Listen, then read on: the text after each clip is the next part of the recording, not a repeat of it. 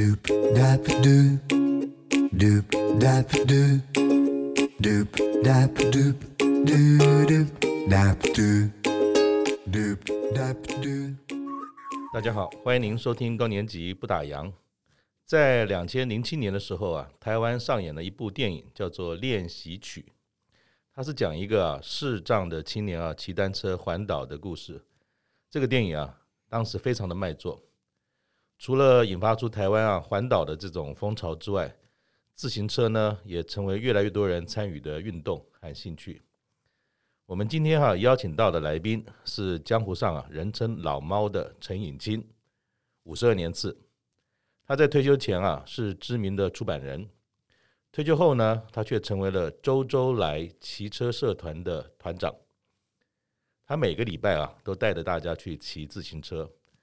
最近呢，还出了一本书，它的书名叫做《探路台北：大台北公路车深度旅行》。同时间哈，他也是汉文、甲骨文的爱好者。那我们就赶快来听听啊，这位才华洋溢、兴趣多元的退休人的故事。老猫您好啊，主持人好，各位听众朋友大家好，请教您，老猫这个名号是怎么来的？哦，老猫是因为当年家里买养了四只猫哦啊，那自己家自己是家里头最老的，自己觉得也属于猫的一族。OK，所以从那个时候开始就以老猫闯荡江湖。对，那你在退休前哈的上半场在忙些什么？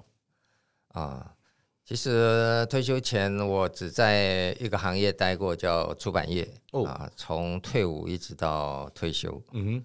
啊，中间嗯，大概有的时候嗯，间隔个，因为少年时代有的时候会有那一种啊，不想不想上班了哈，会有几个月的休息，大部分全部都是在出版业，但是啊，一开头也不是在编辑部。哦，最早的时候是从业务发行开始做的，是，那是不是说您您？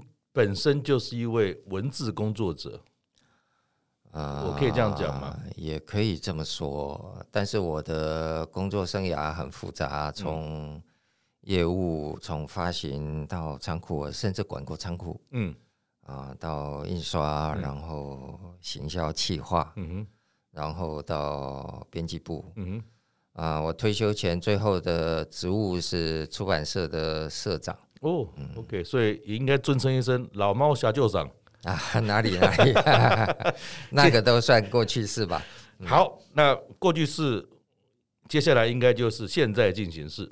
好，那请问您在“老猫社长”这个职称是在几岁的时候告一个段落？啊，五十岁。OK，嗯，那五十岁的时候要准备从小舅长变成纯粹老猫，嗯啊，没有一个 title 了，嗯。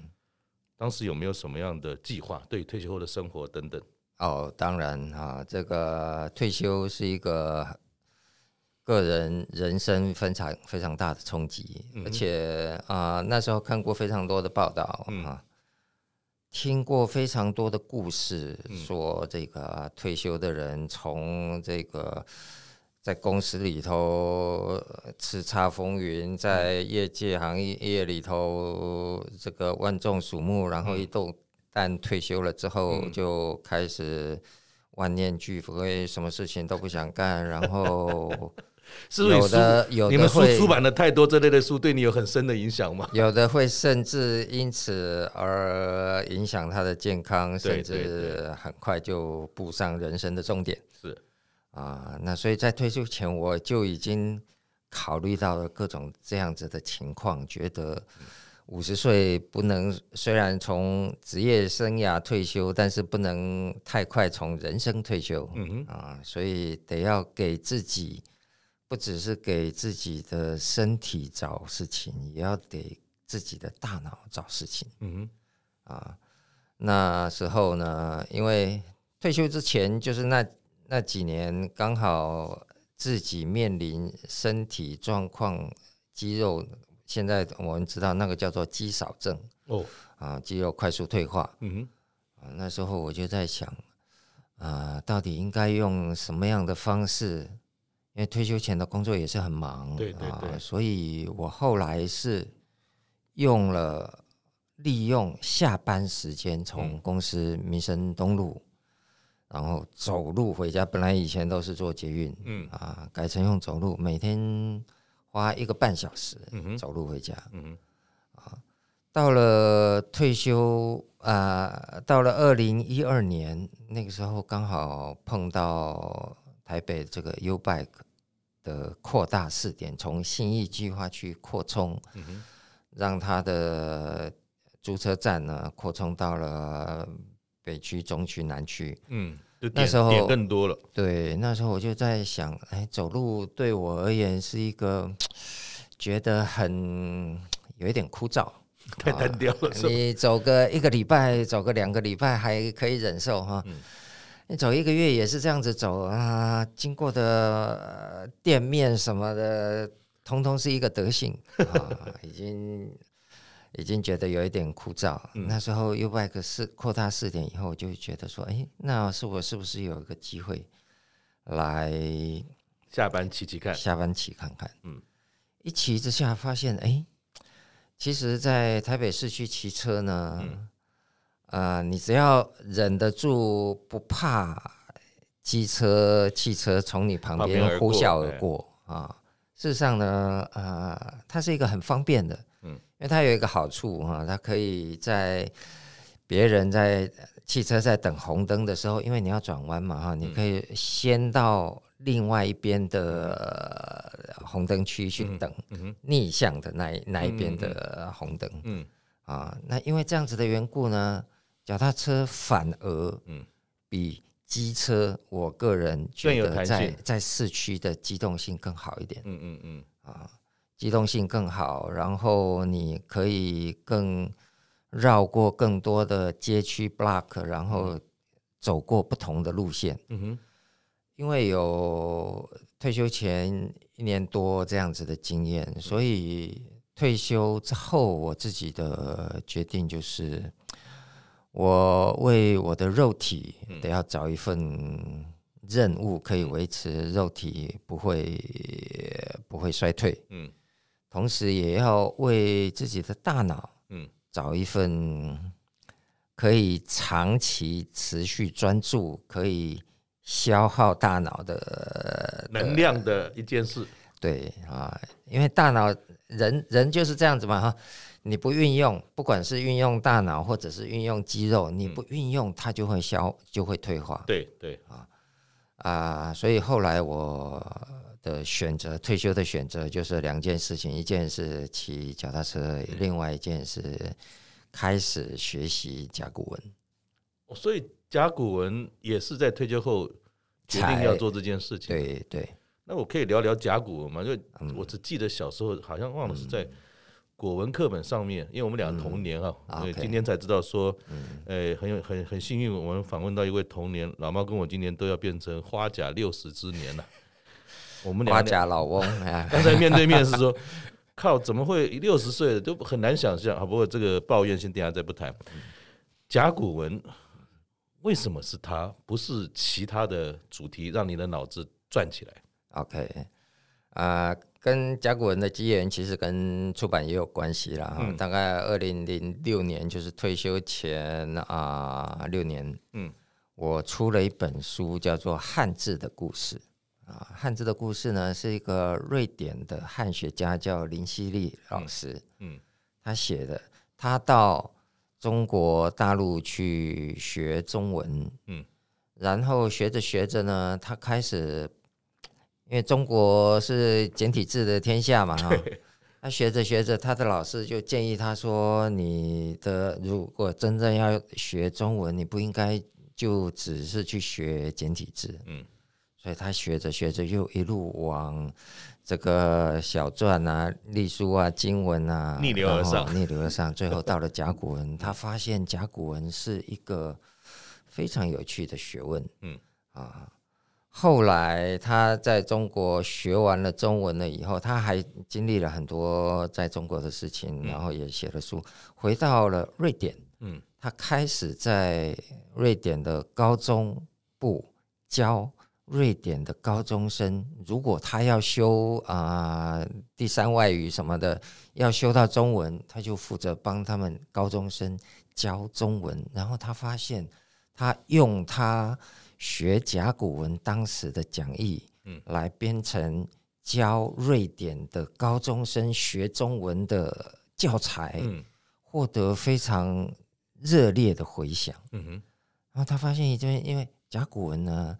有非常大的比例是象形文字，其实取材于天地之间，它是图画的，图画型的，所以你画一个山，然后告诉学生说这个叫做山，这个 mark 这个符号这个 icon 叫做山，学生一听就懂了，嗯哼，你不需要什么大道理解说，看也看不懂，对，所以后来他。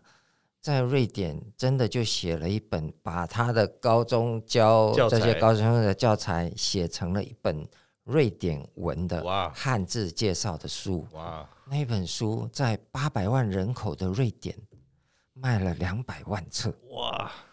相当于如果是啊四分之一嘛哈，相当于在台湾两千三百万人口卖了。卖了五百万册的。如果更极端来讲，你坐台北捷运的时候，有有四分之一人都在看那本书的那种感觉。对，啊、呃，因为太成功了。后来这一本书回头来变成中文版上市。哦，啊、呃，那我很幸运签到了林希理老师这本书的中文版。嗯，这本书在台湾也卖的不错，大概卖了十万册。当然，跟瑞典那个比例是完全不能相提并论的。可是。他给我的另外一个启发或者说刺激，就是，哎，人家瑞典人都能知道甲骨文怎么写，我们做编辑做了二十几年，快三十年了 啊，平生平自诩对文字多么敏感，多么敏锐，文字的的知识多么渊博。问起甲骨文，还不如瑞典的老师，觉得心里头总觉得有一点不太。可是我我觉得老猫你这个概念蛮好，突然就给我一个一个一个感触哈。您上半场是一个非常专业的文字工作者，也在这个产业里面各式各样的工作，而且最后还到了顶峰，当了小舅赏。其实你还是选择一件事情。回来自省说：“哦，我已经在这个行业这么久，竟然甲骨文这件事情，好像嗯嗯，还是有一点点那个哈，所以反而说，那与其如此，我动脑上面的选择，那我就把甲骨文当成我动脑的一个专注。我觉得这种选择也蛮有趣的，就是说，其实你是完成一个你当时退休的时候并没有发觉的事，而在退休后把它持续完成上半场专业的遗憾呢。”是是是，我们出书出版社出书是没办法专注说啊，你只能专注一条路线。对对对对对，我们出很多啊，这种科普类的、人文类的、历史类的、哲学类的、数学的，通通都有。啊，别的专家写别的专门的著作，对我来说，这件事情呢，没有太大的的的刺激。嗯，啊。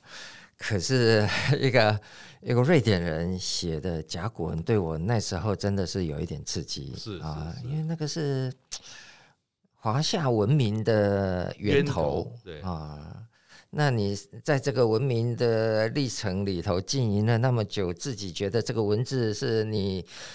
甚至是你啊，不要说别的，这三十几年来谋生的工作，竟然对你还是蛮陌生的啊！没想到它源头的那件事情的发展，竟然对你是如此的陌生。哇，真棒！我想老猫允文允武啊，多才多艺。那再回到我们的现在进行式，请问你后来从自己走路有点无聊，开始骑 U-bike。退休之后，那又为什么会成立一个叫“周周来骑车”社团呢？OK，我 U-bike 骑了三个月，自己就买了小折，嗯啊，折叠的可以。那时候想说折叠车可以上下班啊，还可以带出捷运。嗯，后来发现这个入门款的小折其实很笨重啊，你要带上火车也很吃力哈。是，嗯，后来小折骑了半年。我就直接换成了公路车，啊，公路车比较轻，然后骑起来比较顺啊。那它对于骑车的效率就更明显。对啊，骑车那时候已经开始退休了，退休了骑车呢，反正我就在个人的脸书开始发我骑到什么地方。我骑车有一个习惯就是。因为其实是从上班时期养成的啦，啊，就是每天选一条不同的路、不同的巷子去探险啊。你不要每天一成不变，总是走一样的，走松江路就永远走松江路。你可以走隔壁的小巷子啊，横的、竖的，通通都可以是你变化的变化的路线。啊，在这种变化的路线当中，有的时候我会获得。很多奇特的，的经验的经验和注意到不同的细节，嗯，那时候我就觉得，哦，原来确实啊，我们其实对整个城市是非常陌生的。啊，退休了之后呢，时间更多啊。那时候就想说啊，我当然不要老是只是在市区骑车嘛，还要跟汽车、机车挤来挤来挤 去啊。台北市的河滨、新北的河滨，这是第一选择啊。然后第二选择是因为整个台北是一个盆地啊，换句话说，你一离开河滨。接着马上就是爬坡啊，到不同的山区，在都市待久的人，你对山区的理解非常陌生，你总觉得那个是你假日的时候才会去的地方，你应该是去游山玩水的地方啊。可是这一种，包括平日也去。骑山路的经验啊，不同的山路，不同的路线啊，地图上有画的没画的，我通通都去骑。啊，给我的经验就是，其实山区是有住家的，嗯啊，而且不是像阳明山啊，它就一定是别墅，不是，山区也有农家，嗯啊，也有非常多的在地的住户，他们可能住在那里。好几个世代，嗯哼，啊，所以那里也是某种台北盆地生活的一环，对对。啊啊，我就把我的这一种骑车的见闻啊，看到的情况啊，拍的照片啊，然后反正骑车嘛，然后就 po 在我自己的脸书，是，然后 po 着 po 着呢，有一个连友，其实真实世界没碰过面，嗯，啊，他在。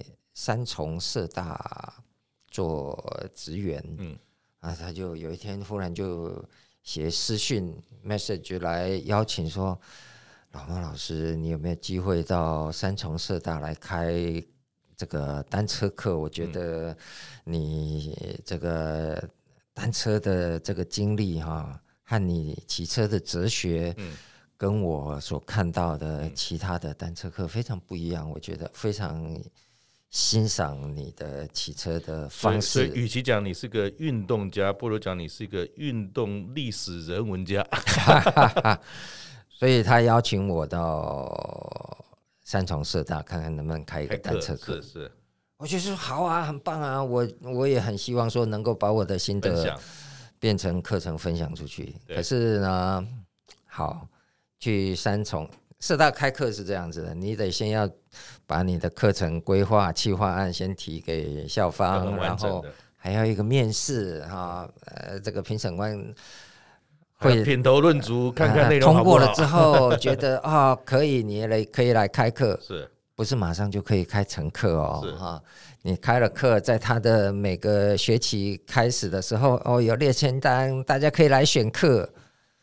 如果没有。十二个人选课，凑不成最低选课人数，你还开不了。我的第一个学期呢，只有三个人选。嗯，那时候我就在想，哦，原来事情不是想象的那么简单的，那么单纯的。你要是没有足够的啊群众基础，好了，或者市市场掌声啊，是的。你很难期待说你马上一推出一个什么东西，马上就可以一炮而红。是是。所以那时候就想说，好吧，那我们还是先从这个扎实的经营社团开始吧。这个是凯里走走来骑车，其实最原始的动机。那当然，我们说。虽然开课也有这个基本的基础，你当时在开这个社团的时候是怎么运作的？然后你有想到说会不会对他有些什么期待吗？哦，要开个社团，当然就是希望能够有一个特点去吸引大家来按赞参加哈，然后会员开始逐逐日增加嘛。对啊，那时候我的想法就是。呃，我到底应该是要吸引现成的啊，他已经都在骑车了，或者那些他还没骑车，他还不了解骑车是怎么回事，他可能是对骑车可能有一点好奇啊。那我自己以我自己的个人的经验一路走来，觉得我是因为腿力。这个肌肉流失，所以才来最后找到了骑车这一条路。骑车对我的帮助很大，嗯、对我的肉体的维系，对对，甚至对于我大脑的增强活化，也都非常有帮助。所以我第一个直觉就觉得说，哈，反正那些已经养成骑车习惯的人，他们已经养成了嘛，他不需要我的帮助嘛。那至于那些可能跟我同龄或者比我小一点的，四十岁啊，医学的报道说四十岁以后马上就面临肌肉快速流失的困扰，嗯啊，而四十岁以后，大部分的人都还在努力上班，为啊，他根本没有意识到说自己的肌肉快速流失这件事情，直到像我到了四十八岁才发觉说哇，不太对劲了啊，那。所以我的第一个目标的设定就是，我至少要有一半的这个社团要有一半的成员目标是锁定那些新手，就是他从来从来没有接触过公路车，是啊啊。后来我注意到一件事情，就是没有接触公路车和。有接触公路车，这其实是一个非常大的的资讯的鸿沟，或者是知识的鸿沟。怎么怎么说？你你看到了什么啊？就是骑车大家都会，然后国小就开始骑，嗯啊啊，这是一般人普遍的状态。可是他的一辈子的生涯，如果他没有接触公路车的话，他对骑车的想象就是我从家里骑去市场买菜，骑去学校上课，骑去啊。河边兜风啊，最多到这个程度。它只是一个交通工具而已啊，一个交通加休闲。对对，好，它的休闲呢，在大部分休闲的想法里头，骑车就是那一种很悠哉啊，很自由啊，很 很轻松愉快。对啊，可是因为我的。出发点，骑车的出发点不是为了去悠哉悠闲，我的出发点是为了要保持我的肌力。嗯，我就发现一件事情，骑车如果没有足够的强度，嗯，你的肌肉事实上是没有办法成长。嗯嗯嗯，啊啊，所以我发现的就是那些没有骑公路车的人和。已经开始骑公路的车的人，他们有一个绝大的差别，就是对骑车这件事情的态度。嗯哼，而态度会决定他们到底我是要很轻松悠哉的骑啊，我还是我要有足够的强度，在河边就要有足够的时速，然后每个礼拜要努力去练山路。嗯啊啊，因为大部分的新手对于山路爬坡都是。都是三条线啊，觉得那件事情跟我没关系。好，可是如果跟你没关系的话，嗯，第一个你练不到足够的强度，嗯，你的心肺能力也上不来，嗯啊，还有第二个更大的麻烦就是，如果你都只能在平路骑车，嗯，那你就只能在合并。也就是说，有很多好的风景人物，你是没有缘去欣赏他的。是没错哈。台北因为整个呃是盆地，所以四周全部都是山。嗯哼，啊，你要看花，不管是春天樱花，还是秋天赏枫，还是还是那个你要看什么五谷的蒜啊，泰山的蒜香藤，或者是要任何风光景物，然后啊，譬如说你要去。爬个阳明山好了，或者说秋天你想去北海岸吃个海鲜，嗯，以前是哇，开车到北海岸去啊，这个劳师动众，工程很浩大。你一骑车了以后，你就发现这件事情一点都不难，为什么呢？你只要翻过阳明山风柜嘴，嗯，好，爬到风柜嘴呢，骑车大概半小时到一小时，看你的腿力。啊，接下来呢是一路下滑，不用浪费力气啊，所以看起来好像是一个三十公里、四十公里的路线，可是对于骑车来讲呢，是一个前苦后甘、非常愉快的旅程。嗯，好，你可以秋天去逛北海岸，然后冬天呢，因为冬天刮东北风，嗯，你可以南下。嗯哼，呃，这个。所有的这些事情呢，最重要的就是你只要想离开台北大台北的这个盆地，嗯哼，你第一关就是得要先爬坡。那我们是不是来先谈谈你的书哈？嗯，你这本新书叫做《探路台北大台北公路车深度旅行》啊，那是不是也因为你刚才自己骑着骑着，包含有这些社团？累积了很多你自己的心得跟路线，甚至我所知道，其实重点并不是路线，而是人文风光、历史的一些深度的一种探访或者是感受。那又怎么把你的这种社团啦，或者说你自己的经验带团等等，又跟这本书结合起来，然后出了这本书呢？那是是一个什么样的动机有了这本书啊？带团嘛，哈，带团你得要在前面领路啊，而且事实上带团你得先把它发布成一个活动啊。这个礼拜六我们有一个什么活动是要到骑到大溪的，然后中间会经过什么地方，然后沿途有什么景色啊，你得要适当的描述一下。那这些路线你总不能你就只看着地图就就说好我们要骑去啊。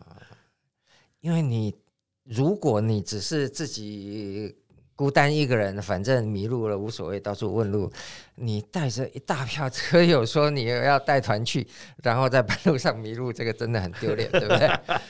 你至少要懂懂懂得怎么去。对啊，换句话说，在路线开成活动之前，嗯、你早就已经我称之为探路，已经探路探过一遍了，嗯、至少一遍是。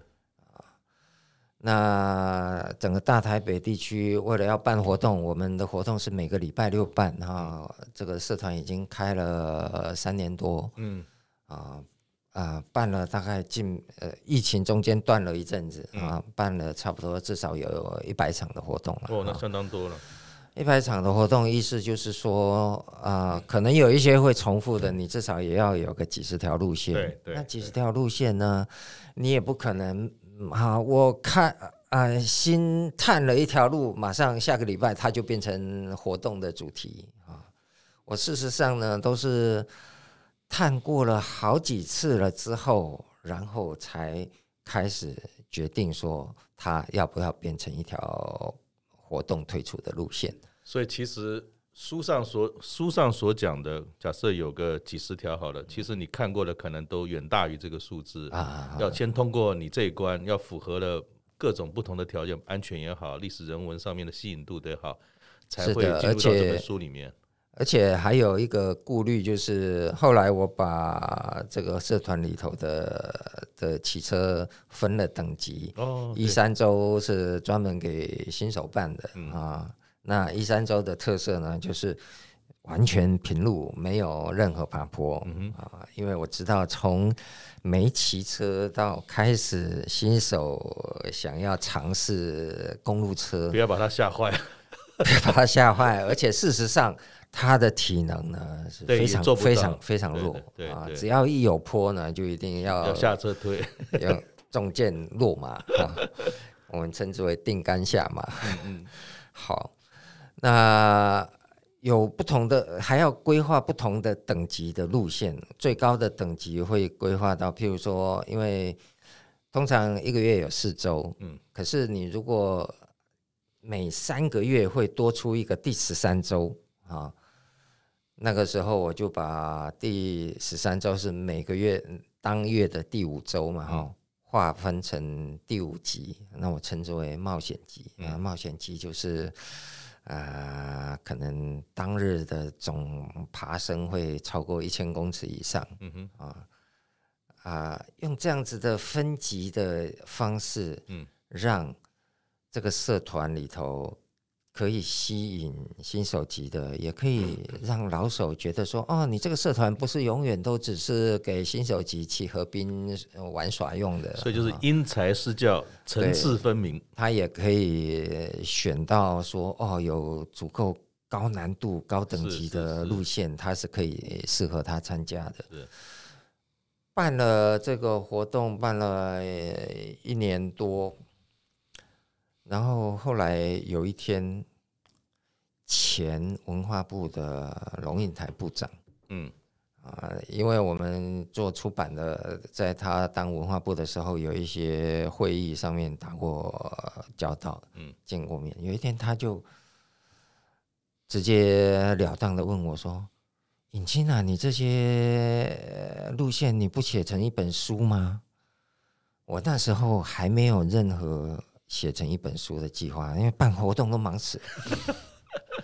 啊，我说在想说，有啊，我有发脸书啊，我有在写啊。他说不是发脸书那一种的啦，啊，因为发脸书就是三三五句话，一张照片交代了就结束了，没有前因后果嘛，哈，起承转合那些。他说你要把你这些路线好好规划，变成一本书啊，这样子对很多。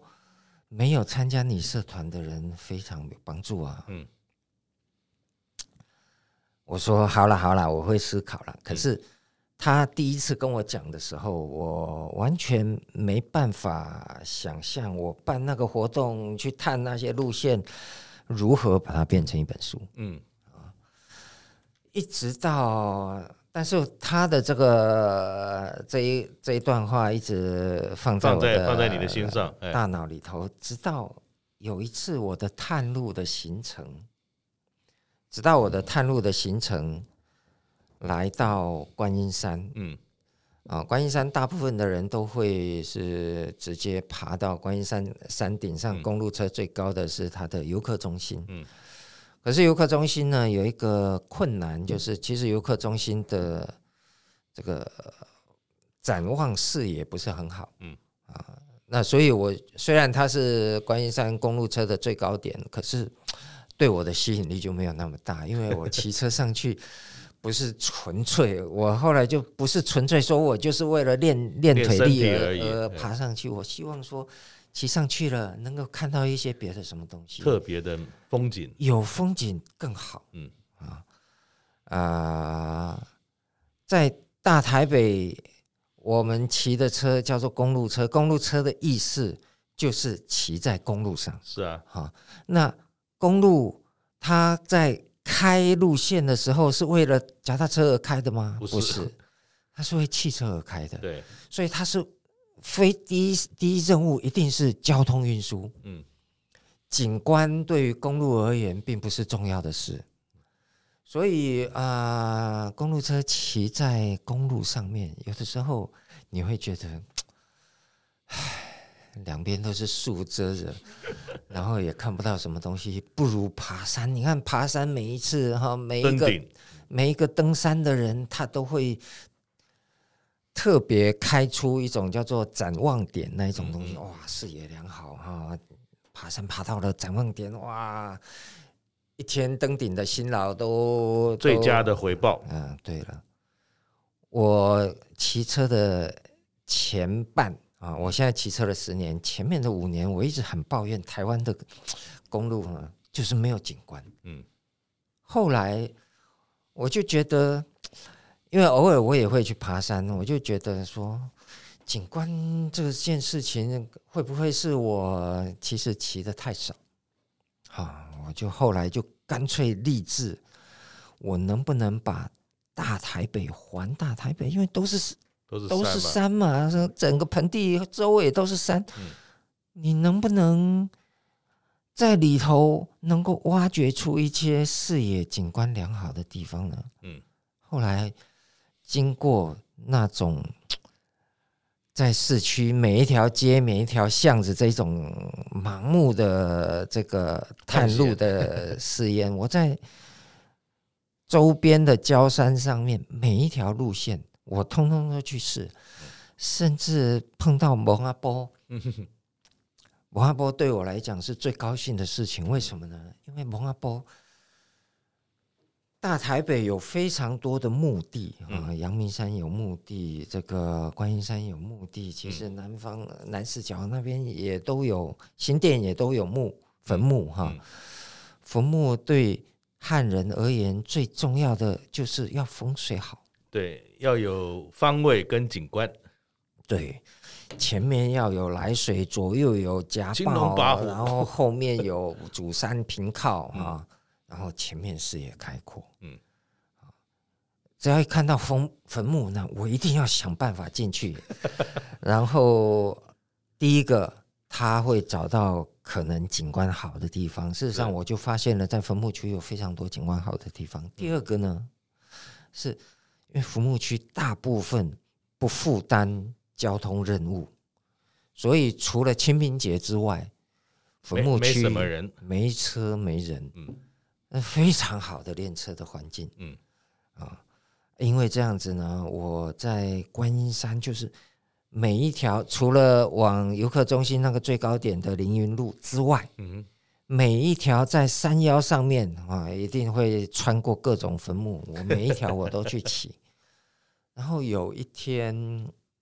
我骑到这个天乙路，天乙路大家可能很陌生啊，是啊，往最高点这个观音山最高点叫做凌云路，凌云路中间呢有一条岔路，右转的岔路叫天乙路，嗯，天气的天，甲乙丙的乙，天乙路，往天乙路的那个巷子一路钻进去，有一天我就忽然发现了，我的新书上面封面的这一个哦，很漂亮，俯瞰大台北市区的俯瞰点。嗯，我一看到这个景象，我就大脑里头轻轻的扑通触动了另外一件事情，一件什么事情呢？因为我在骑车的当下，我常常会。另外做一件事情，骑车的时候觉得，诶，这里有什么一个好玩的地方？这里有一个什么古怪的事情？有一个庙，庙为什么会在这里？啊，那我就会去做功课。嗯，骑车回家了以后，还会去做功课。然后，因此我会开始去涉猎大台北的开发史。嗯哼，我注意到一件事情。嗯，所有清朝关于台北盆地的地图。它都不是像我们现在习惯的啊，坐北啊，不就是北方是朝上啊？我们现在所有的现在地图，北方都朝上，嗯啊。可是你如果看清朝的台北盆地的地图，你会发现所有的地图都是从淡水河河口的方向往内陆画进去的，嗯。好，换句话说，它的它的正上方呢是朝向内陆的方向，嗯。啊，而且是有一点三 D 立体的方向，从河口看到内陆进去。那是不是有鲜明开垦的观点在看地图这件事？没错啊，因为地图是要给人交通用的嘛，哈。当年的汉人呢，就是从淡水河口这样子沿着淡水河进入台北盆地，嗯啊，所以他必须要话说啊，你经过了几里。会看到关渡庙，那时候叫做天啊、呃、天妃宫，嗯，天妃庙，嗯，好啊，不是呃灵山庙，嗯哼。啊呃过了灵山庙之后，你会看到什么大大龙洞，会看到什么等等等。你用从淡水河口进去的船的角度，那种地图是非常好用的。嗯嗯嗯。啊，反而现代地图对于一个从淡水河进来的帆船而言，我还要这边转半天，我看不懂 啊。那我一到了观音山上，我就发现，哎呀，我从观音山的山腰上看台北盆地的那个视角，跟所有的清朝的地图的那个视角一模一样的。我就明白了，哦，其实。我这一路连串，我从南区骑到东区，骑到西区，最后骑到北区来。我其实是逐步的发现了一件事情啊，就是大台北其实不应该分裂成台北市或者台北县，或者说新北市了啊。那淡水河归淡水河，市区归市区。现在我们在市区里头生活，在市区里头生活了已经。二十几年了，才因为骑车的缘故，才会到河滨骑车。嗯哼，要不然在市区的上班族，你如果不骑车的话，你可能一辈子都会觉得淡水河跟跟我有什么关系？没关系。嗯哼，可是明明。整个大台北盆地是因为淡水河这个整个三大水系——基隆河、新店溪、大汉溪三大水系汇流起来，它形成一个非常强大的特色。那个特色就是淡水河流域是全台湾唯一一条中年通航。中年哈，我们读历史课本不地理课本经常会说啊，台台湾的水呢，水系呢是有枯水期和丰水期哈，这个春春夏两季，这个是丰水期，因为有梅雨有台风，所以水量很丰沛。等到了秋冬以后就干涸了，所以枯水期就没什么水。嗯枯水期的时候，大部分的台湾的河流没办法行船。那请问老毛哈，那会不会这个你刚才提到的这些，从历史、人文、从地理？甚至从自然的这些不同的角度来看，会是你这本书所谓单车的路线书，会跟一般路线书不一样的地方吗？啊，是的，因为对我来说，骑这个路线呢，是一个如何，我这已经在台北就已经生活了，大台北已经生活了四十年了。哦，OK，啊，我的。三分之二的人生是在这里度过的，这里已经算是我的家乡。嗯哼可是，一直到骑车了之后，我才开始真正的认识这个我这一辈子里头住的最久的地方。啊，我很希望把这样子的经验能够分享给一起骑车的同好。啊。所以我规划的路线呢，不会像是传统的哦，我们骑猫空好就骑指南路上去，或者骑正大后山上去，骑阳明山或者骑风柜嘴啊、呃，那就是骑、呃、一条路线啊，骑上去又下来。嗯哼，我的路线通常是一个主题，嗯啊，比如说这个今天的主题是我称之为啊、呃、山水台北城，哇，好美。山水台北城呢，要介绍的是台北城，它为什么新建啊？它新建的理由是什么？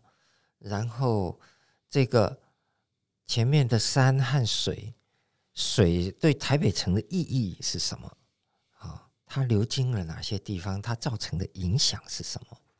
那么你觉得骑公路车都看不到什么景观吗？没关系，我们最后爬到。山上，让你整个重新去理解啊，这个台北城它的风貌，这个淡水河流域的走向，就好像我封面这一这一张图，虽然它很漂亮，可是它是一个我觉得很有意义的一张封面，因为它可以很清楚的让我们看到台北盆地真的是。一条水系蜿蜒的进入整个台北盆地的，嗯哼，啊，这个景象我们就就是说，我们在被这个大台北两百年的黄铜标准所所封起来的这个高堤防里面生活，我们现在是没有水患的威胁了。嗯，可是我们的生活里头也离开了淡水河。嗯哼，可是淡水河曾经是造就大台北的最重要的一个地理条件。它曾经也是大台北地区的所谓的水上捷运。对，可是现在。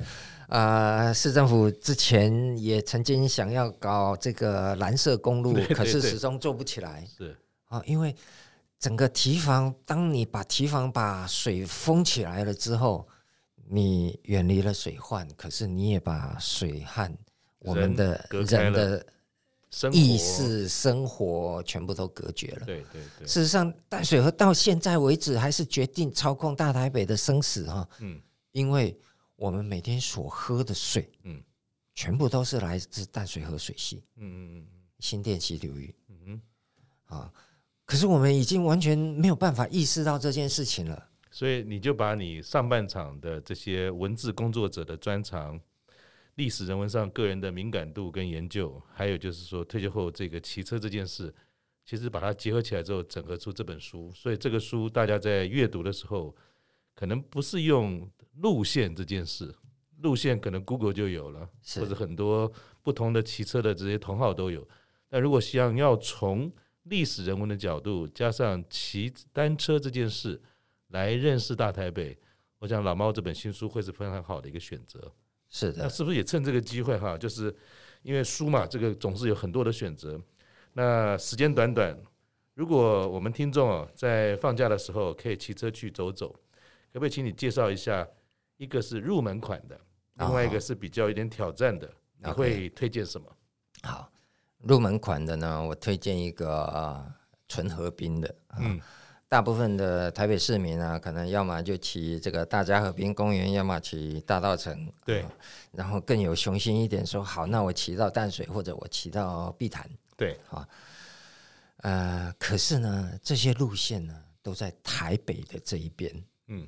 啊我推荐的是，你试着离开台北这一边的河岸，怎么样离开呢？嗯、啊，譬如说，你如果在大道城的话，你就往北骑，碰到台北桥，嗯，过桥，嗯，啊，过桥就到了对岸，对岸是那个泸州，嗯，你从泸州的河边，淡水河边这样子的话，你就从淡水河的右岸到了淡水河左岸，嗯哼，从淡水河左岸往北骑，嗯。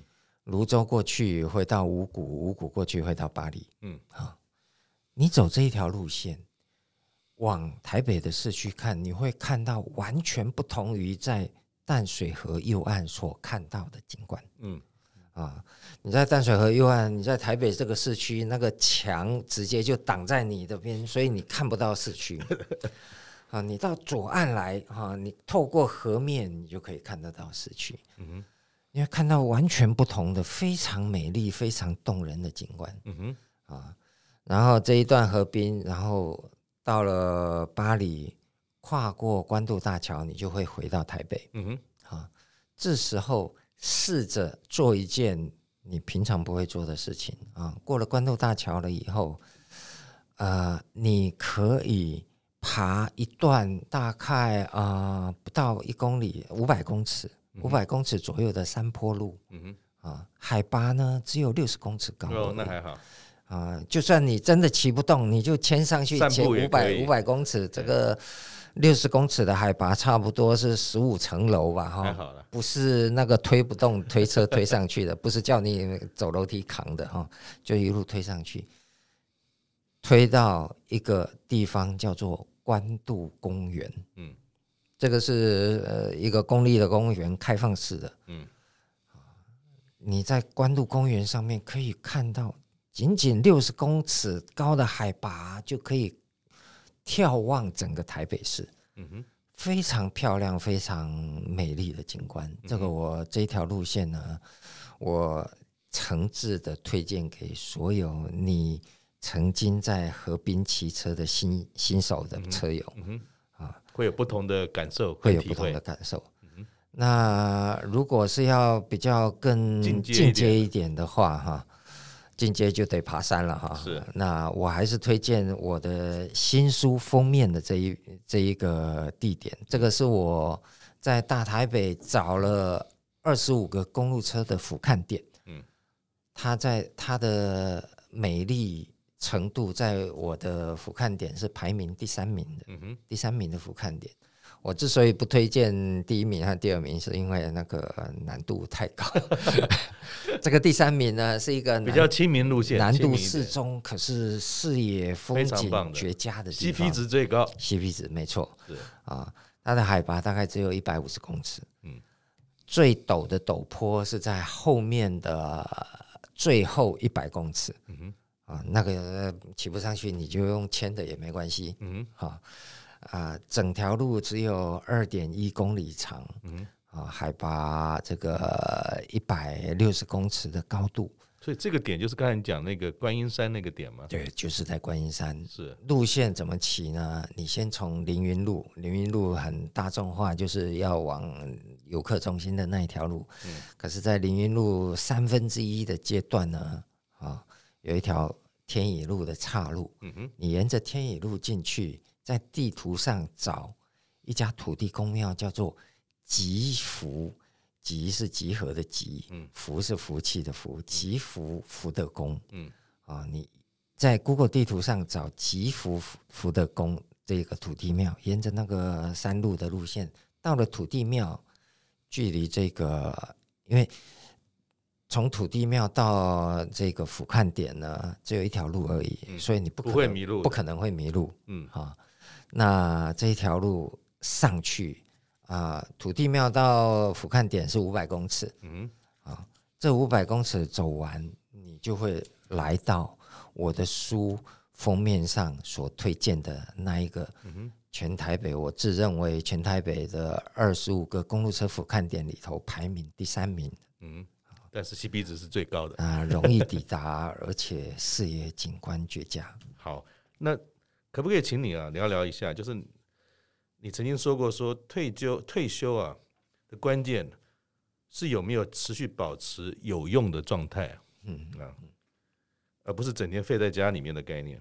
好好，怎么样说明你认为叫做有用这两个字？是自己觉得有用，还是别人觉得你有用，还是自己就会跑出来有用吗？OK，好，有用应该是两个层次了哈。第一个层次叫做有用到。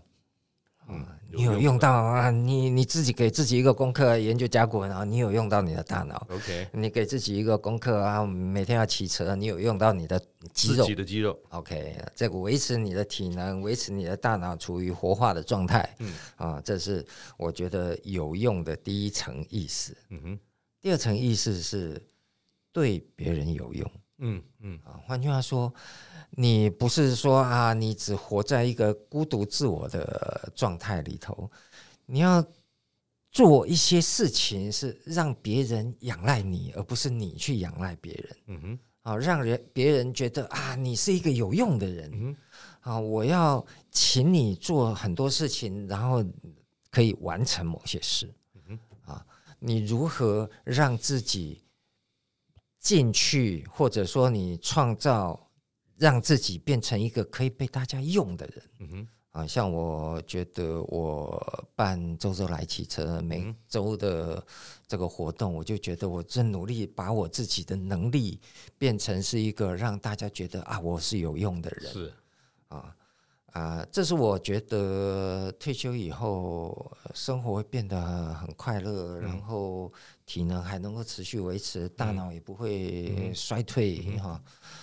我觉得很很对我来讲是一个很有帮助的，可以说是工作方法，退休的工作方法。所以我觉得你你你提的这个有用，很有很有很有帮助。因为我们常常说，诶，如果还在职场上，你要找到一个好工作，其实你要去创造什么被别人利用的价值啊？对。但是刚才老毛提到说，这个两个有用的这个层次哈，第一个层次大家常常忽略掉，嗯。那我们常常会侧重在第二个层次，比如说做志工啊，对对对。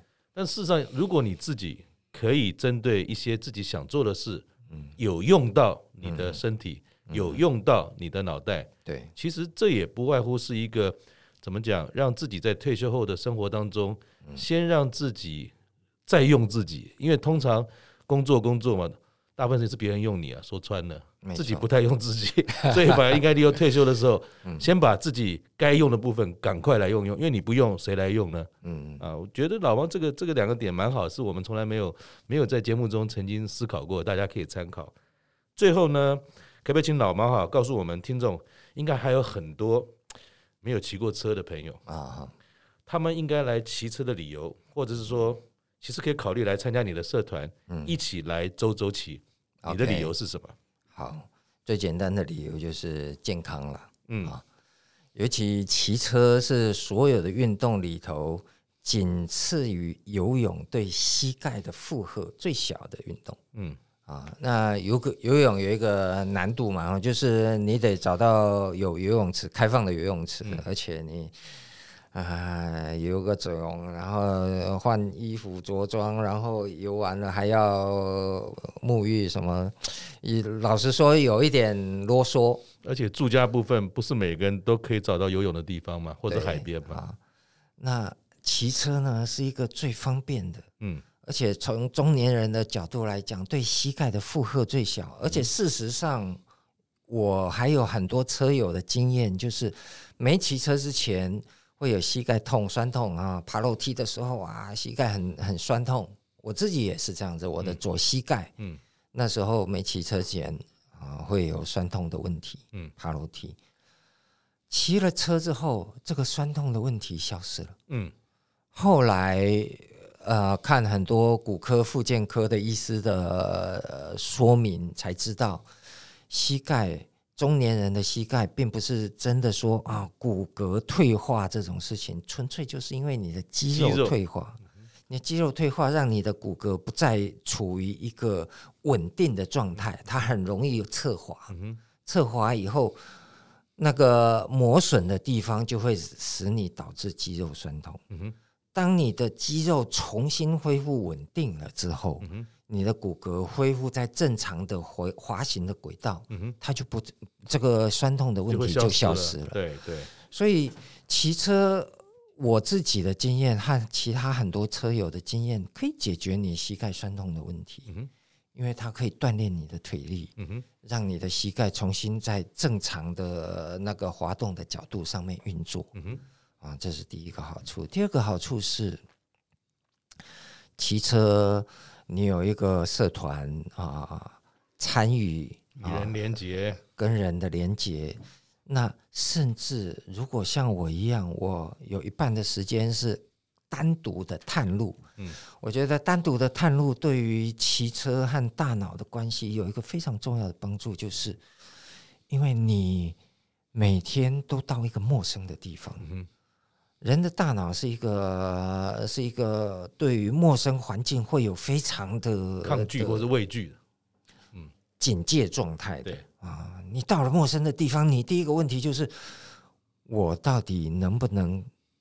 走到骑到我想去的那个地方，对对对，我必须要把现场和地图都弄得非常清楚，各种比对。尤其骑脚踏车，你通常很难仰赖那些行车导航啊，行车导航也不会给你导航说的路径上不可能那么完整啊。导航去公墓区什么地方，嗯啊，你通常都要现地和地图的那个路线自己去比对，比对对。而且到了定点之后，你自己还得要说 啊，我这个路线我得要把它记起来，因为我等待会我还要回家。嗯，好，当你一个人探路的时候，你的大脑处于几乎是全面开机的状态。嗯哼，啊，每一次探路回来，我都发现哇，你又年轻了十岁。肌肉的疲累是另外一件事情，那个大脑。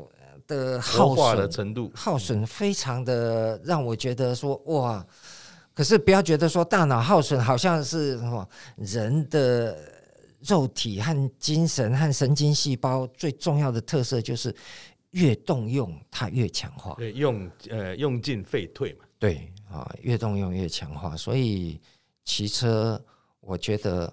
年轻人不敢说你有各种稀奇古怪，而且你也体力体能都很好，巅峰状态，劝你要要运动要健康很难劝得劝得动，但是中年之后，嗯、我觉得中年之后哈，当你发现你的肌肉快速衰退，膝盖爬个楼梯都会酸痛的时候，认真来考虑，嗯，开始骑公路车。嗯公路车对你的膝盖有非常大的帮助，嗯、对你的大脑有各种刺激活化的效用。嗯、而参加周周来骑车呢，周周来骑车是台湾到目前为止我所知道所有的骑车社团里头唯一一个会接纳新手，而且还会辅导新手如何从入门进入公路车的世界。太好了。我想今天哈也谢谢老毛花那么多时间告诉我们，单车的世界不是只有运动。